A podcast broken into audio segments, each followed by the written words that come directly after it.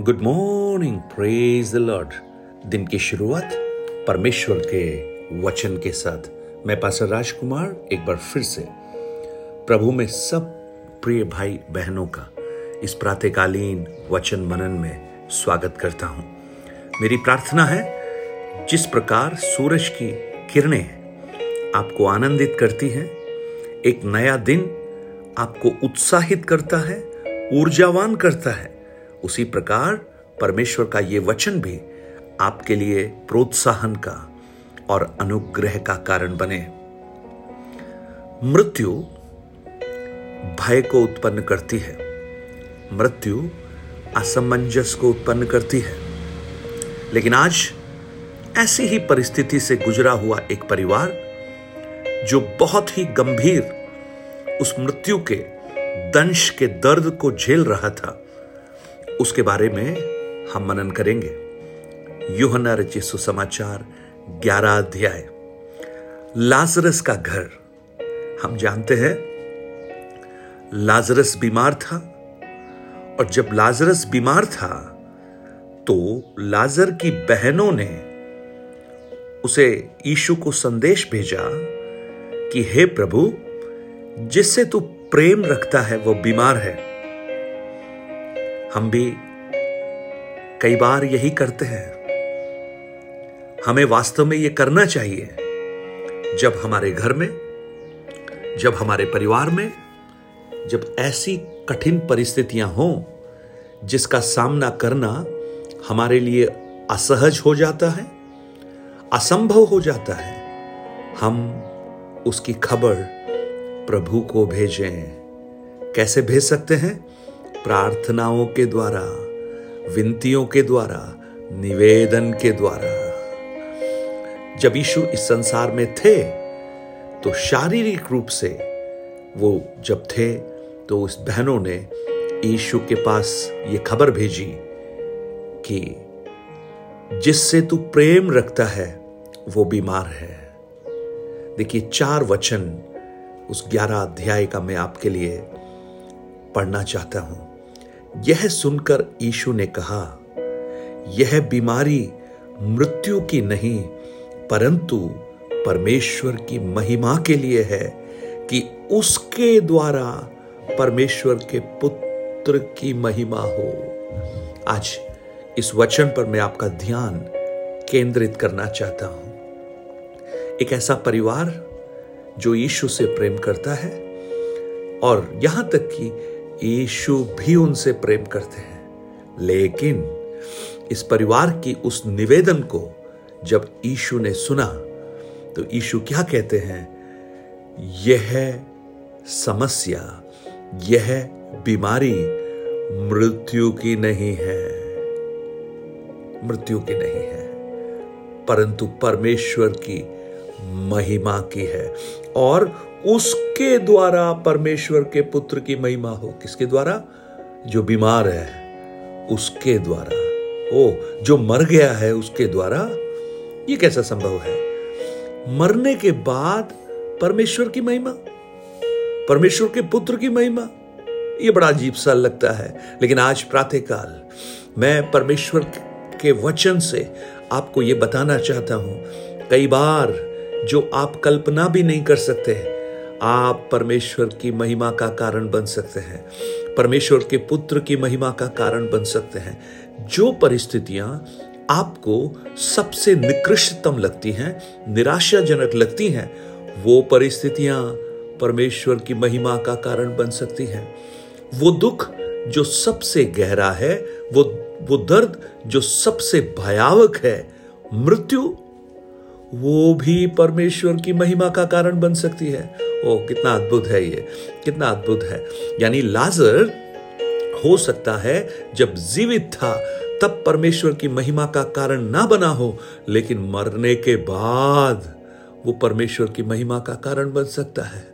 मुझे सुनने वाले मेरे प्रिय भाई, बहन, यदि आप ईशु को प्रेम करते हैं और यदि ईशु आपको प्रेम करते हैं, आपके जीवन की परिस्थितियों में, आपके जीवन की कठिनाइयों के बीच में आप उसकी महिमा का कारण बन सकते हैं। आज अगर आप अपने जीवन में बीमारी के बीच से गुजर रहे हैं। आप अपने जीवन में ऐसे प्रश्नों का सामना कर रहे हैं, जिसका उत्तर न तो आपके पास है, न किसी और के पास है। और आप उस दुख में, उस निराशा में अपने जीवन को आगे बढ़ा रहे हैं। और अगर आप यीशु पर विश्वास करते हैं, मैं आपको कहूँ, आपकी वही कमज़ोरी, आपकी वही परिस्थिति, परमेश्वर की और उसके पुत्र ईशु की महिमा का कारण बन सकती है। और देखिए ईशु जिस स्थान पर वह था, दो दिन और ठहर गया। ओ ईशु इमिडिएटली आए नहीं, तुरंत आए नहीं, है ना? कई बार जब आप प्रार्थना करते हैं, आपको लगता है कि उत्तर तुरंत मिल जाए। आप कई बार बोलते भी हैं पासे साहब, भाई, बहन, मेरी प्रार्थना का जवाब नहीं आ रहा, मेरी प्रार्थना का उत्तर नहीं आ रहा। हो क्योंकि आप इतने उत्सुक होते हैं, आप उस परिस्थितियों से बाहर निकले, निकलने के लिए इतने उत्साहित होते हैं, आपके मन की अभिलाषा होती है कि आपकी प्रार्थना का उत्तर तुरंत मिल जाए। लेकिन देखिए, यीशु वहाँ दो दिन और ठहर गया। अरे, जिससे प्रेम रखता है, उसके पास तो जल्दी आ जाओ। लेकिन मैं आपको कहूँ, जिससे वो प्रेम रखता है, उसके जीवन के द्वारा वो एक ऐसा कार्य करना चाहता है, जो किसी और के साथ नहीं हुआ। उस व्यक्ति से वो अपनी ऐसी महिमा करवाना चाहता है जो संसार याद रखे। आज मैं आपको कहना चाहता हूँ, आपके जीवन की कठिनाई, आपके जीवन की परिस्थिति एक ऐसी महिमा को उत्पन्न कर सकती है जो न आँखों ने देखी है, न कानों ने सुनी है। यीशु दो दिन और रुक गए हैं। तो ये विलंब, देखिए, एक तरफ़ मार्था और मरियम यीशु से प्रेम करने वाले उस महान दुख के बीच से गुजर रहे हैं। और दूसरी तरफ़ यीशु दो दिन और विलंब कर रहे हैं। ओ, विलंब कर रहे हैं। ये विलंब हमसे सहन नहीं होता, है ना? भाई, आपकी बीमारी में चंगाई में विलंब आपसे सहन नहीं होता। आपकी आर्थिक परिस्थितियों में, परिवर्तन में विलंब आपसे सहन नहीं होता। आपके बच्चों के भविष्य के प्रति जो विलंब हो रहा है, वो आपसे सहन नहीं होता। आपकी कठिनाइयों से, जिस परेशानियों से आप गुजर रहे हैं, उसमें से बाहर निकलने में विलंब जो हो रहा है, आपसे वो सहन नहीं होता। लेकिन ईशु जानबूझकर विलंब कर रहे हैं। जानते उसका कारण क्या है? जितना बड़ा समस्या होगा, महिमा भी उतनी अधिक होगी। ओ प्रेज लॉर्ड आज मेरी आवाज़ सुनने वाले मेरे प्रिय भाई बहन आपके जीवन की समस्याएँ अगर बड़ी हैं तो प्रभु को बड़ी महिमा मिलने वाली है। अगर आपके जीवन की अवस्थाएँ बहुत ज़्यादा गंभीर हैं तो परमेश्वर के पुत्र को अधिक महिमा मिलने वाली है। यानी एक तरफ़ आपकी तकलीफ़ दूसरी तरफ़ परमेश्वर की महिमा। एक तरफ़ आपकी उत्सुकता, दूसरी तरफ़ प्रभु यीशु के उत्तर देने में विलंब। इन दोनों के बीच में एक द्वंद है, लेकिन अंत आप देखेंगे, हम इसलिए व्याकुल हो जाते हैं क्योंकि हमें कल के बारे में नहीं मालूम। हम कल के बारे में व्याकुल रहते हैं, लेकिन हमारा प्रभु आपके कल को भी जानता है, आपके परसों को भी जानता है, क्योंकि वो अल्फ़ा और ओमेगा है, वो प्रारंभ और अंत है। वो भविष्य को भी ऐसे देखता है जैसे आज को देख रहा है। इसलिए उसे अच्छी तरह मालूम है कि उसे क्या करना है। प्रियो, आप अपने बच्चों को कई बार सलाह देते होंगे और ये कहते होंगे, देखो, हमें मालूम है क्या होने वाला है, क्योंकि आप अपने अनुभव से उस बात को जान सकते हैं। आप अनुभव से उन्हें सलाह देते हैं, लेकिन हमारा प्रभु अनुभव से नहीं देता, लेकिन वो भविष्य को भी आज के रूप में देख सकता है, क्योंकि वो अनंत से अनंतता को देखता है। आज की आपकी परिस्थितियों में प्रभु की महिमा को वो प्रकट करे। ओ, आज की आपकी परिस्थितियों में, आपकी उत्तर में, प्रार्थनाओं के उत्तर में जो विलंब हो रहा है, उसमें भी परमेश्वर अपनी महिमा को प्रकट करे।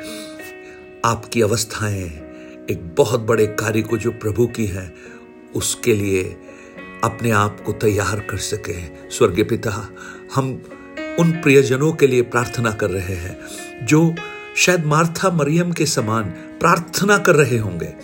अपने प्रियजनों के लिए, अपने स्वयं के लिए, लेकिन आप विलंब कर रहे हैं। प्रभु, लेकिन आज ये वचन उनके जीवन में प्रोत्साहन दे कि ये जो विलंब है वो मृत्यु के लिए नहीं है। ये जो देरी है, ये मृत्यु के लिए नहीं है। तकलीफ़ बढ़ाने के लिए नहीं, लेकिन बड़ी महिमा को उत्पन्न करने के लिए है।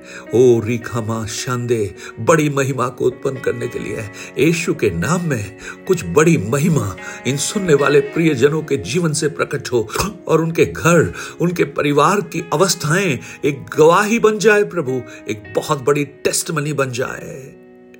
यीशु के नाम में। आमेन आमेन। गॉड ब्लेस यू परमेश्वर इन वचनों से आपको आशीर्वाद दे, आशीषित करे। आज हो सकता है आपकी प्रार्थनाओं का उत्तर आपको नहीं मिला। हो सकता है आप अपनी गंभीर अवस्थाओं से जूझ रहे हैं, लेकिन विश्वास कीजिए। विश्वास कीजिए ईशु पर। आज से 2000 साल पहले जो वो कर सकता था, आज भी कर सकता है, आपके लिए भी कर सकता है। अगर आपकी अवस्थाएँ मरकर, सड़कर, कब्र के अंदर रख दी गई हैं, वहाँ से भी वो उन्हें बाहर निकालकर महिमा के लिए इस्तेमाल कर सकता है। Have a blessed day God bless you nine eight two nine zero three seven eight three seven पर अपने प्रार्थना निवेदनों को और गवाहियों को शेयर करना मत भूलिए। बहुत से प्रियजन प्रार्थना के लिए फ़ोन करते हैं। अपनी गवाहियों को बांटते हैं। मैं उन सब के लिए प्रभु का धन्यवाद करता हूँ और मैं आपको विश्वास दिलाना चाहता हूँ।